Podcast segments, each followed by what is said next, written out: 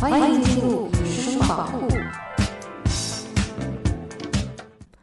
Hello， 大家好，欢迎收听由黑胶盒子出品的音乐类播客节目《野生宝库》，我是主播阿野。《野生宝库》是一档以挖掘各种风格的现代流行音乐为主题的音乐类分享播客，不排除偶尔夹带个人私货的聊天，以及不定期掉落的关于音乐故事和音乐话题的讨论。欢迎大家订阅收听。是什么样的音乐可以让一个人听得这么感动？我发现我爱上他了。我也爱，其实也很不愿意，其实也不想回忆。从今天开头，大家应该知道我们这期要来聊一聊于姐梁静茹。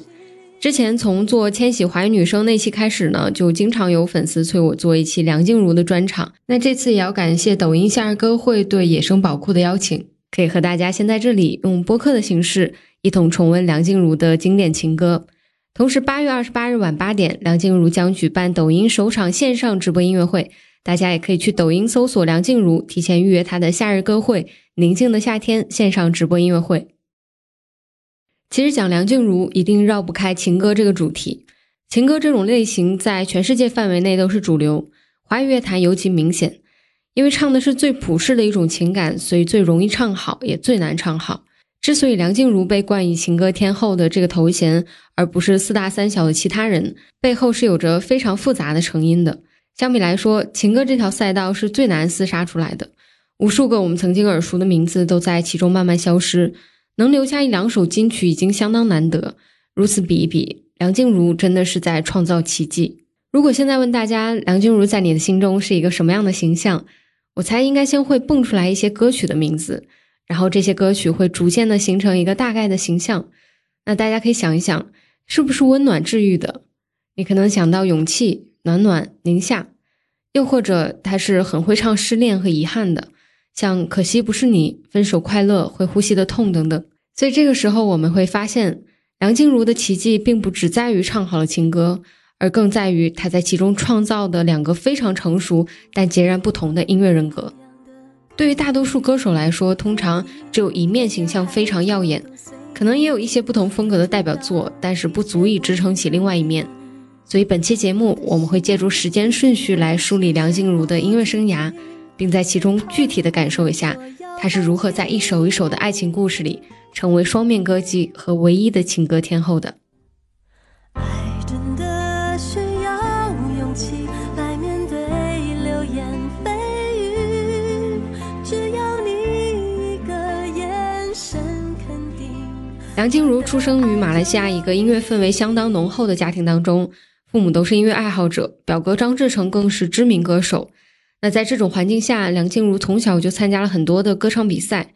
十八岁那一年，梁静茹和几个同学组成了蓝色白开水组合，参加了马来西亚的一个民谣歌唱比赛，并最终获得了第二名。这次比赛让她被马来西亚的滚石看到，之后也正式签约滚石唱片。在签约之后，梁静茹并没有马上成为歌手梁静茹，而只是在做一些宣传助理的工作。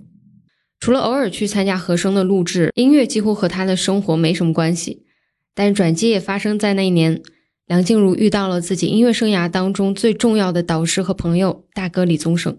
李宗盛在一首歌的和声当中抓住了梁静茹的声音，于是妈妈带着她从马来西亚来到了台湾，见到了李宗盛。试音、签约，一切都是那么的顺利。梁静茹就这样在李宗盛的制作下开始准备第一张专辑。后来在李宗盛感性与理性音乐会上，梁静茹作为嘉宾出现。李宗盛看着已经称得起天后这两个字的梁静茹，说了一句：小姑娘长大了后，这些年不断的有对两个人关系的一些非议的声音，但是也许只有身在其中才知道，所谓良师益友是多么的难得。在梁静茹开始准备第一张专辑的那年，父亲去世，曾经带她在屋顶上看着夕阳唱歌的父亲离开，给了她巨大的打击。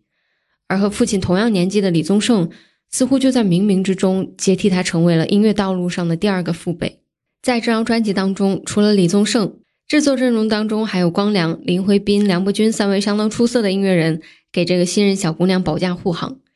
但事实是，这张专辑从制作到发行都并不顺利。初到台湾的梁静茹因为水土不服，造成嗓音状态很差，再加上父亲的离世，自己独自闯荡异乡的心情复杂，都让他的压力很大。李宗盛对音乐的要求又很严格，所以几乎要把梁静茹逼到崩溃的边缘。在这种情况下，梁静茹选择当了一次逃兵，她跟李宗盛说希望回家调整一段时间，找回原来那个热爱唱歌的自己，之后再回来完成专辑的录制。于是在这一件一件事情当中，时隔两年，梁静茹的首张专辑才正式发行。原本公司对专辑的呈现还比较满意，也动用了很多资源准备宣发。然而就在专辑发行后不久，台湾经历了严重的九二一大地震，一时间文娱行业遭受重创，而原本的宣传计划也全部被打乱。就这样，梁静茹以几万张的成绩结束了自己的首专旅程。虽然这个故事的开端听上去起起伏伏，但是当我们回到第一张专辑的歌曲当中，从纯粹音乐的角度来评判，它即使不能称得上经典流传，但至少还是有很出色的表现。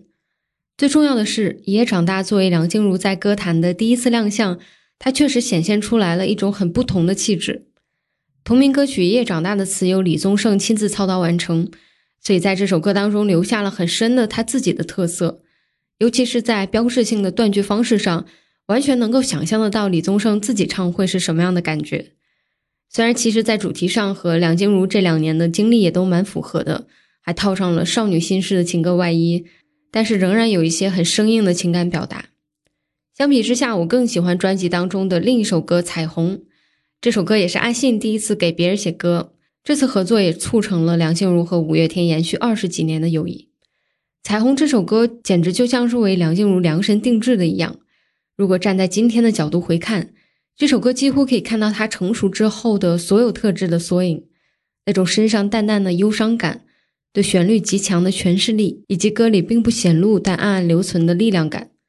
其实大部分歌手都很难在第一张专辑当中可以完全发挥出自己的特色和风格，梁静茹也不例外。第一张专辑虽然从音乐上来讲，因为这些专业制作人的保驾护航并不稚嫩，但还是有一种非常强烈的被打造感。而因为有了《彩虹》这首歌，才让专辑有了属于梁静茹自己的灵魂。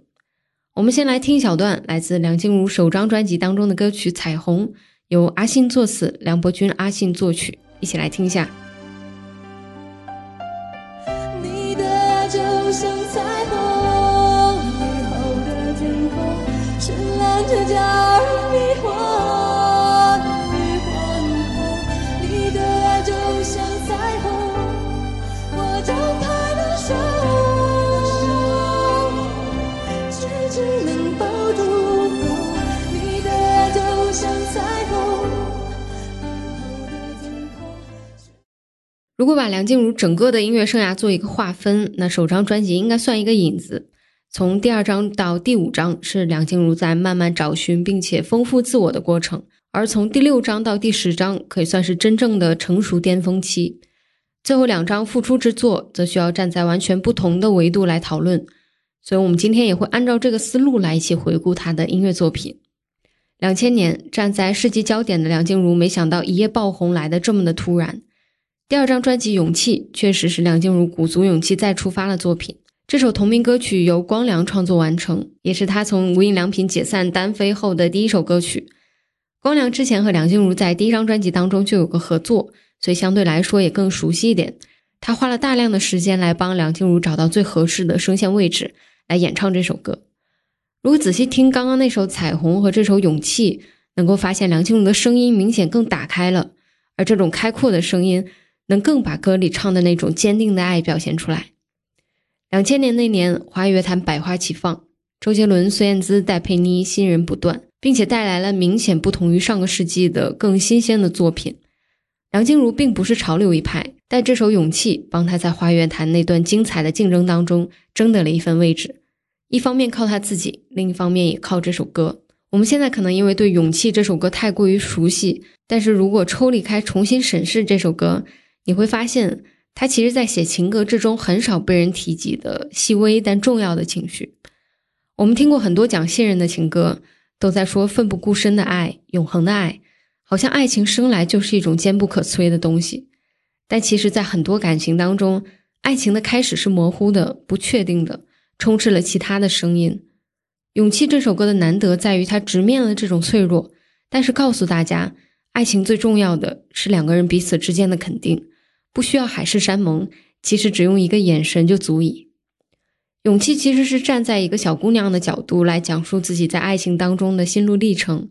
而当高潮唱出那句爱真的需要勇气来面对流言蜚语的时候，歌曲的视角好像一下子从第一人称变成了第三人称，从鼓励自己变成了鼓励别人。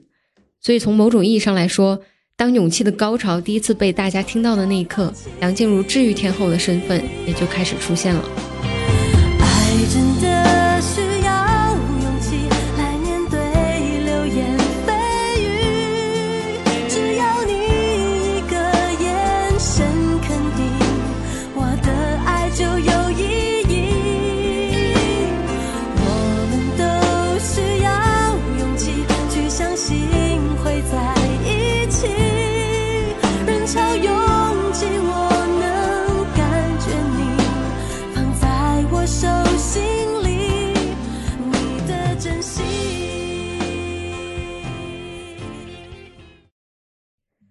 刚刚在聊第一张专辑的时候，我说过《一夜长大》有一种明显的被打造感，但是到了第二张，转变在于梁静茹自身的特质得到了更明显的放大。其实她本身的性格是蛮可爱活泼的，两千年的她也不过二十出头，越来越适应台湾生活的梁静茹也逐渐把本身的状态展露出来。爱你不是两三天就是对这一点最好的展现。原本这其实是一首悲伤的歌，但是在制作人李征帆的处理之后，让这首歌变成了相当可爱的风格。事实也证明她的确非常适合这类歌曲，邻家女孩的形象配合她灵动的嗓音，打开了属于梁静茹的全新风格。如果这首歌当时没有被改造成这种曲风，仍然让梁静茹唱成一种忧伤的爱，那也许后面我们也不会等到宁夏和暖暖了。双面歌姬的可爱一面也从这首歌开始正式成型。所以无论从什么角度来评判，勇气都是相当成功的一张专辑，也给了梁静茹极大的信心。零一年到零三年之间，梁静茹接连发行了第三张到第五张专辑。从这几张里来说，我最喜欢四专 Sunrise 我喜欢。其实我还挺愿意在聊这些国民级歌手的时候给大家推荐一些冷门歌曲的，但是在准备这期的时候，就发现他的那些大金曲实在是太亮眼了，没有办法不提。这个亮眼不只是在单纯的歌曲上面，还有整个专辑的定位、策划、表现、意义。比如这张专辑当中那首著名的《分手快乐》，我们在情歌这个大类目下，有一类叫做苦情歌，专写失恋，写爱而不得，好像写得越痛苦越能引发共鸣。但这首《分手快乐》完全为失恋情歌打开了另一扇大门，也传递了现代社会当中年轻人们与之前截然不同的感情观。他们将伤痛轻描淡写的带过，甚至把分手化成自嘲和祝福。梁静茹用音乐治愈人的能量，不仅仅在温暖的旋律当中，在悲伤的主题下也有更加抚慰人心的力量。这首歌除了在立意上非常不同外，歌词也写得相当精彩。相比于高潮部分的经典，这首歌在主歌部分用很短的篇幅传递了很多的信息背景。我们可以试想一下，如果高潮确定要写已经分手的状态，那在之前的两个段落要如何铺垫这种情绪？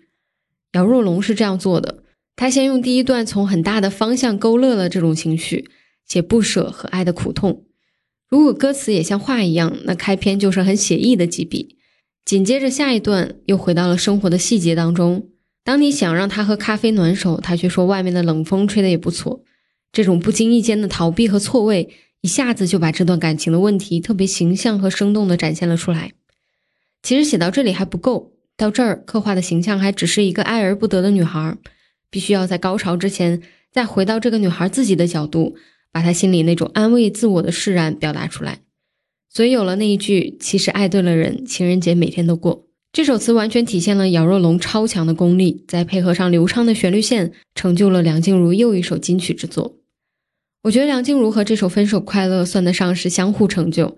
之前在这类悲伤情歌的作品当中，她的形象一直都是哀而不伤，悲伤之中仍有力量的，所以这首歌从主题上就和她非常的契合，也彻底帮助她奠定了第二面的形象。另外值得一提的是，在这张专辑的最后还收录了一个梁静茹和三位好姐妹一起合唱的版本，更有一些闺蜜之间相互治愈的味道。还是来听一下独唱的版本，由姚若龙作词，郭文贤作曲，出自梁静茹第四张个人专辑 Sunrise 我喜欢。泡咖啡让你暖手却想上街走走，吹吹冷风会清醒得多。你说你不怕分手，只有点遗憾难过。情人节就要来了，剩自己一个。其实爱对了人，情人节每天都过。分手快乐，祝你快乐，你可以找到更好的。不想过冬，厌倦沉重，就飞去热带的岛屿游泳。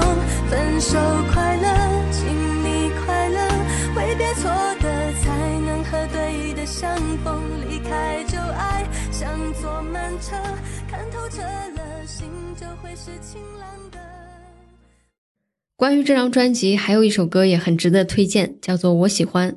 知名度也还蛮高的，那这首歌就是非常简单甜腻的小情歌，没有什么复杂的音乐性，但是其中梁静茹的声音质感就像是透明的果冻一样，听的时候仿佛能看到她在笑着唱歌的画面。很快一年之后，梁静茹发行了自己的第五张专辑《美丽人生》，接连三年，梁静茹已经找到了一个非常适应的工作节奏，并且也开始参与到专辑的选曲和制作中来。这张专辑当中没有大众意义上的大金曲，却是他第一次提名金曲奖的专辑，可惜那一年败给了王菲的《将爱》。很长的一段时间，这张专辑当中的歌曲都很少被人提及，但其实专辑整体的制作水平都非常高。其中有一首歌我格外喜欢，来自李宗盛和黄韵仁的创作，叫做《第三者》，同样用了一种很不同的角度来讲述这个很敏感的话题，没有苛责，甚至没有愤怒。李宗盛神来之笔的一句，你用青春大胆假设，我却将失去活成一种获得，这简直是太高级的作品了。这首歌也许别人唱起来会有些奇怪，但是由唱出分手快乐的梁静茹来唱就无比合理。所谓的音乐形象，不是简简单单的几首表面看似一样风格的作品就可以堆叠出来的，它需要持续的构建，不断的丰富，由浅入深。这首歌证明了梁静茹已经从女孩成长成了能够诠释好这种复杂情感主题的女性，而第五张专辑的结束也意味着梁静茹在音乐上的完全成熟，进入了下一阶段。接下来我们来听一段由李宗盛作词，黄韵仁作曲的《第三者》。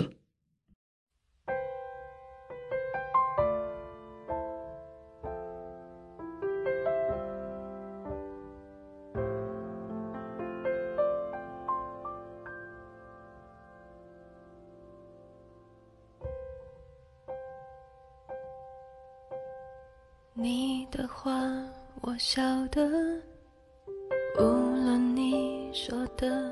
多么温和，某一些难解的隔阂，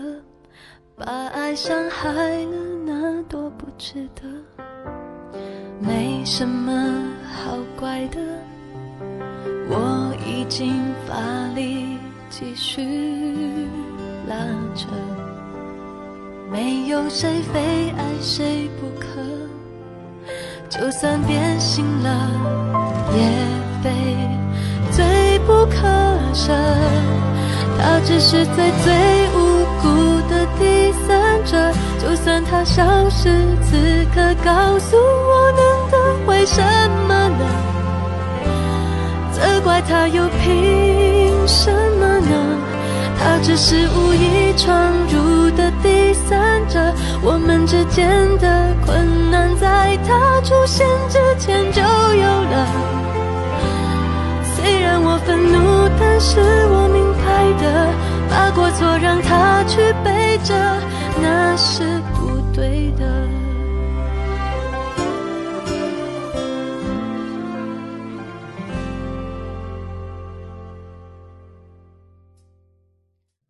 二零零四年，众所周知的华语乐坛金曲之年，当我们把这些歌曲平铺开来的时候，其实根本无法以客观的标准选出一二三名，只能感叹和感谢曾经有这么多的精彩作品出现。梁静茹的第六张专辑《燕尾蝶》同名歌曲在老友五月天的打造下，开始尝试摇滚风格。其实我个人并不太喜欢这个摇滚梁静茹，但是仍然不可否认这首歌的成功，也证明了梁静茹已经取得了完全的市场信任。再加上宁夏的出现，更是站稳了她情歌天后的位置。其实当年梁静茹并不是我们今天以回顾的视角看上去的那么顺利，乐坛的竞争压力一直伴随着他。那段时间是华语唱片工业最繁盛的时期，每一年同类型的歌手、专辑、歌曲几乎是海量的出现，被市场抛弃可能只是一张专辑的事情。所以现在我们看到的能够在一张一张的专辑当中不断有经典出现的实力，其实是足够内卷的大环境下不得已成长出来的结果。我们说回宁夏这首歌，当时合作《爱你不是两三天》的李征帆时隔三年再度联手梁静茹，宁夏的影响力超出了所有人的预期。如果华语乐坛只能留下一首写夏天的音乐，那一定是宁夏。这首歌写的有一种纯真感，开头甚至带出了一点童谣的味道。梁静茹的声音纯净温暖，让这首歌的场景感非常明显。在我心里，它已经不仅仅局限于一首情歌。我在这首歌的评论区读到了很多不同的故事，有人讲初恋爱人，有人讲童年的午后，有人讲青春，也有人讲悲伤。它是属于一整个季节的歌曲，在夏天发生的一切都可以从这首歌里找到位置。思念的情人，奔跑的孩子，星空蝉鸣，闷热的风吹到脸上，味道就藏在旋律里。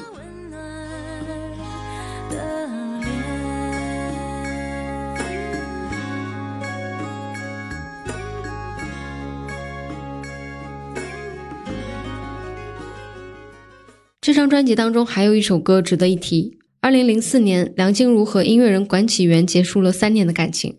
分手时阿管留给了梁静茹这首歌，也收录在《燕尾蝶》这张专辑当中。接受由管启源作词，梦飞船成员之一林奇玉作曲。其实这首歌在梁静茹的一众情歌当中算不上多么出色，但是因为这段真实的感情，让歌曲唱得十分动人。同样的，虽然在唱分手，也没有一味的诉说痛苦，而是在一边唱回忆，一边道歉自己的不足。作为梁静茹这样的公众人物，情感生活永远都是大家议论的焦点。我一直觉得做一个传播者，音乐应该大于这一切。但是在这段感情里，无论发生什么，能够留下这样一首真诚的歌已经足够难得。二零零五年，梁静茹发布了《思路》，这是一张完整度很高的专辑，在一定程度上也帮助梁静茹摆脱了单曲天后的称呼，并且在其中能够让我们感受到梁静茹在唱法以及技巧上有着很大的提升。由王力宏作曲，五月天阿信作词的同名主打歌《思路》，让我们发现了梁静茹在音乐性上的另一面。这首歌无论从唱还是编曲都如同歌名一样婉转，首先是加入了大量传统乐器的乐器编组，让人能够首先感受到很强烈的东方意境。其次，这首歌在节奏上的编排也花了一些心思，这些节奏上的强烈变化就如同历史上崎岖的丝路一般。此外，《丝路》这首歌对于梁静茹唱功的考验是很大的，尤其是气息转音、真假音转换与衔接，以及对声调时的音准稳定的要求。为了塑造出思路一般绵延不绝的感觉，梁静茹使用了大量不换气的唱法，并且每一句的歌词都很绵长，配合着多变的节奏与阿信唯美深刻的歌词，仿佛让人真的置身于思路当中。看着一面是黄沙，一面是绿洲的奇异景观，我们也能够感受到他在追求爱情的思路上笃定的步伐与发光的眼睛。思路的精彩毋庸置疑，但只不过可惜不是你的光芒实在太过耀眼。梁静茹就像是大家看着长大的邻家女孩，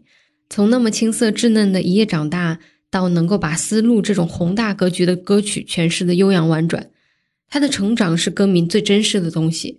所以当她唱出可惜不是你陪我到最后的时候，实在太让人心疼。其实这首歌跟她之前唱的失恋情歌还不太一样，几乎全部都是令人心碎的自我剖析。如果换作其他人来唱，我相信会更浓烈一些，但是在梁静茹的演绎下，依然是在遗憾当中包裹了一些温暖的东西，这就是她的音乐魅力所在。下面来听这首由李超雄作词、曹轩宾作曲的《可惜不是你》。可惜不是你陪我到最后，曾一起走却走失那路口，感谢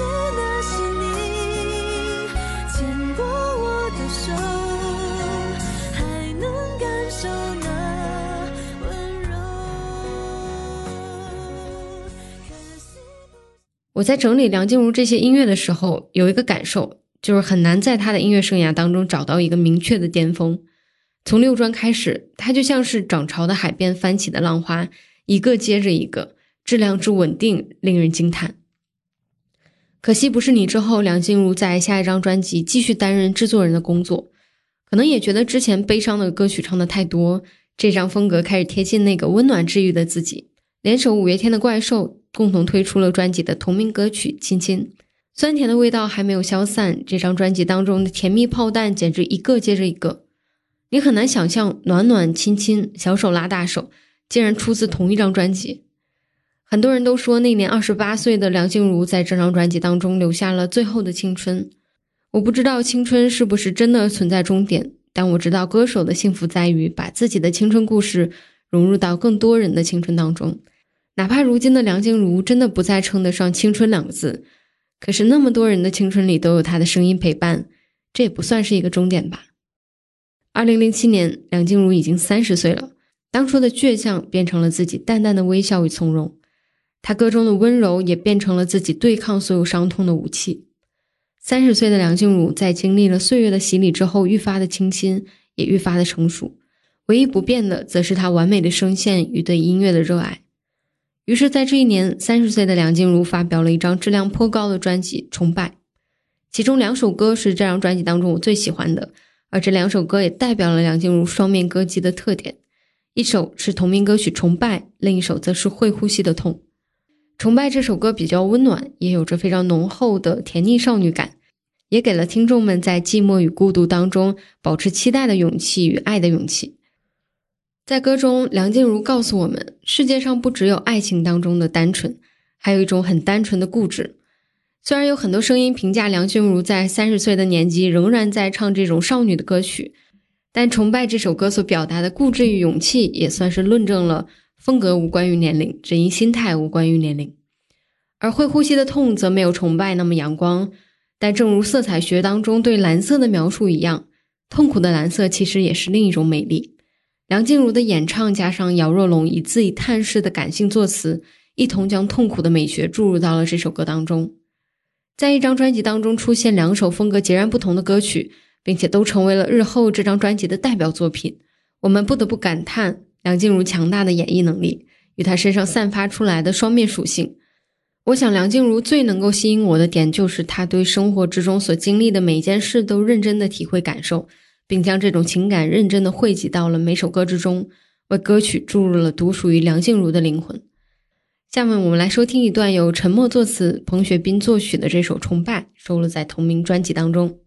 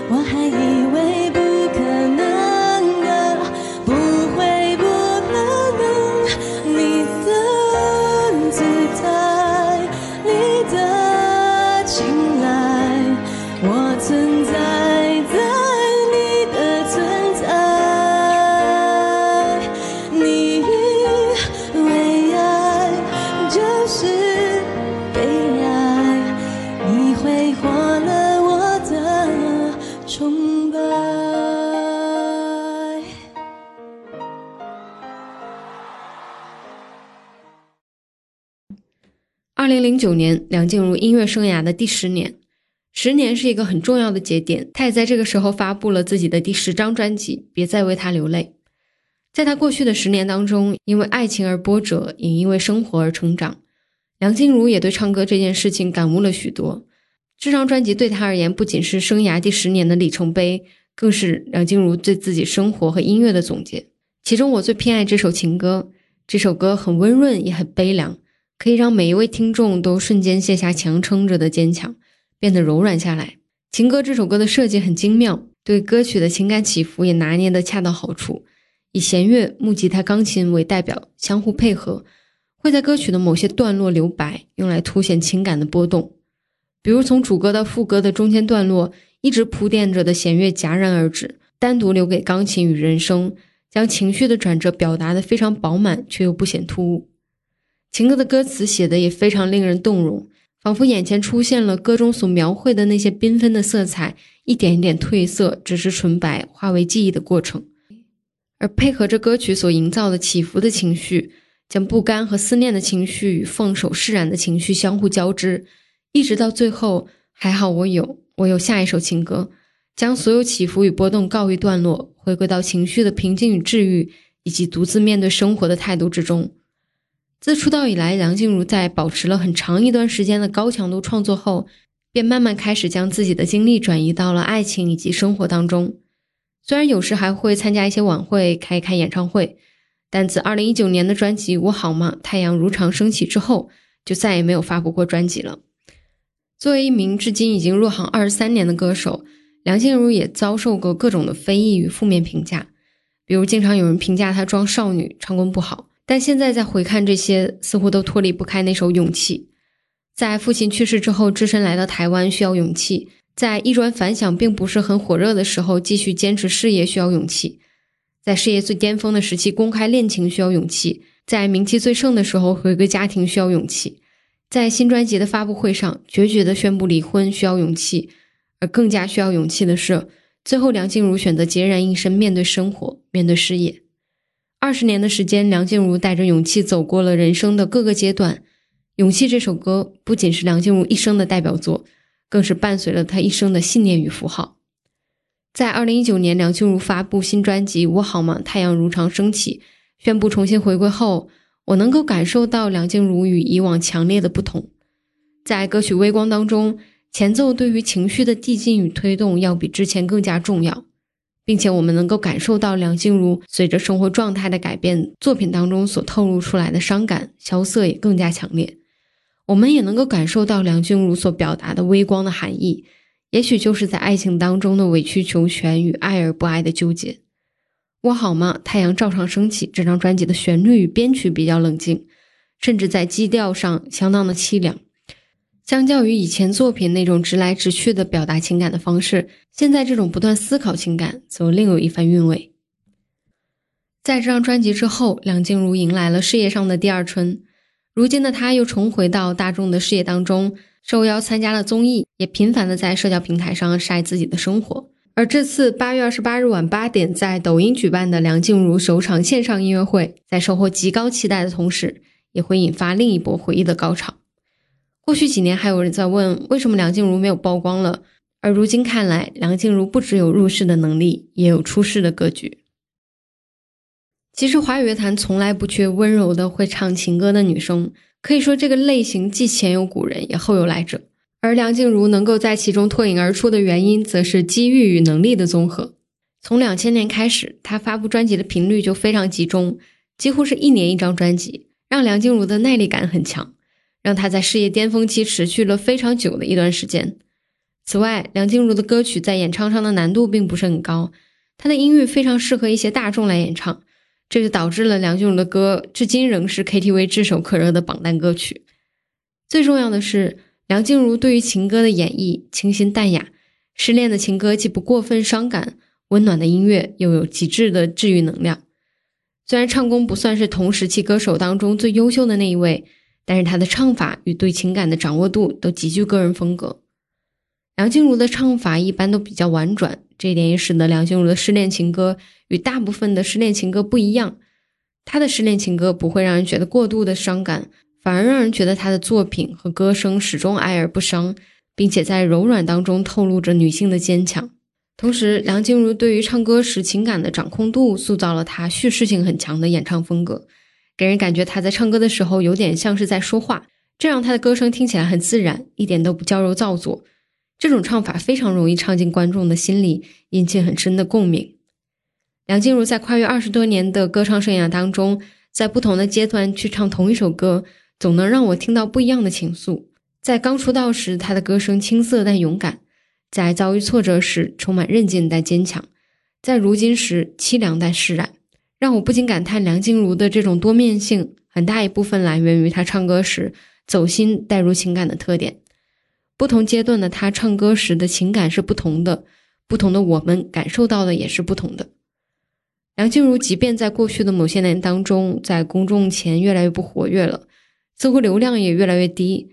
但每当人们想起情歌的时候，梁静茹始终是一个永恒不变的名字，也始终没有后来者取代梁静茹的地位。好像现在很难找到像梁静茹一样唱歌的女生了。其实这其中很大一部分的因素是因为唱片工业生态的改变与华语乐坛的整体式微。二十一世纪时，唱片工业发生了巨大变革，与实体唱片行业牢牢绑在一起的则是音乐的创作模式。因为受到实体唱片物料上的局限，音乐人大多只能创作专辑来发布，但随着实体音乐市场慢慢的被网络发行所攻陷，发布歌曲的渠道变多了，质量却也变低了。所以泥沙俱下，珠玉难寻，在一个主流音乐质量逐渐走低，音乐生态不良好，人才断层的大市场环境当中，挖掘到一个像梁静茹这样有特点的优质歌手也就越来越难。但是音乐不仅仅是一种娱乐形式，更是一种艺术形式。就如梁静茹的歌曲一样，人们在音乐当中所映射出的不仅是娱乐与欣赏，而更是自己真实的内心。在音乐中，人们可以找到自己的感情寄托，也可以被音乐赋予能量，更可以寻找到被埋于深处的一段记忆。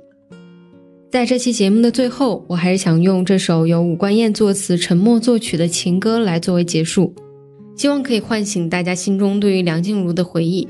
大家也可以上抖音搜索梁静茹，预约八月二十八日晚八点梁静茹《宁静的夏天》抖音线上直播音乐会。再次见面，让我们期待如今的情歌天后又有了怎样不同的表现吧。这里是野生宝库，我是主播阿野，我们下期再见啦，拜拜。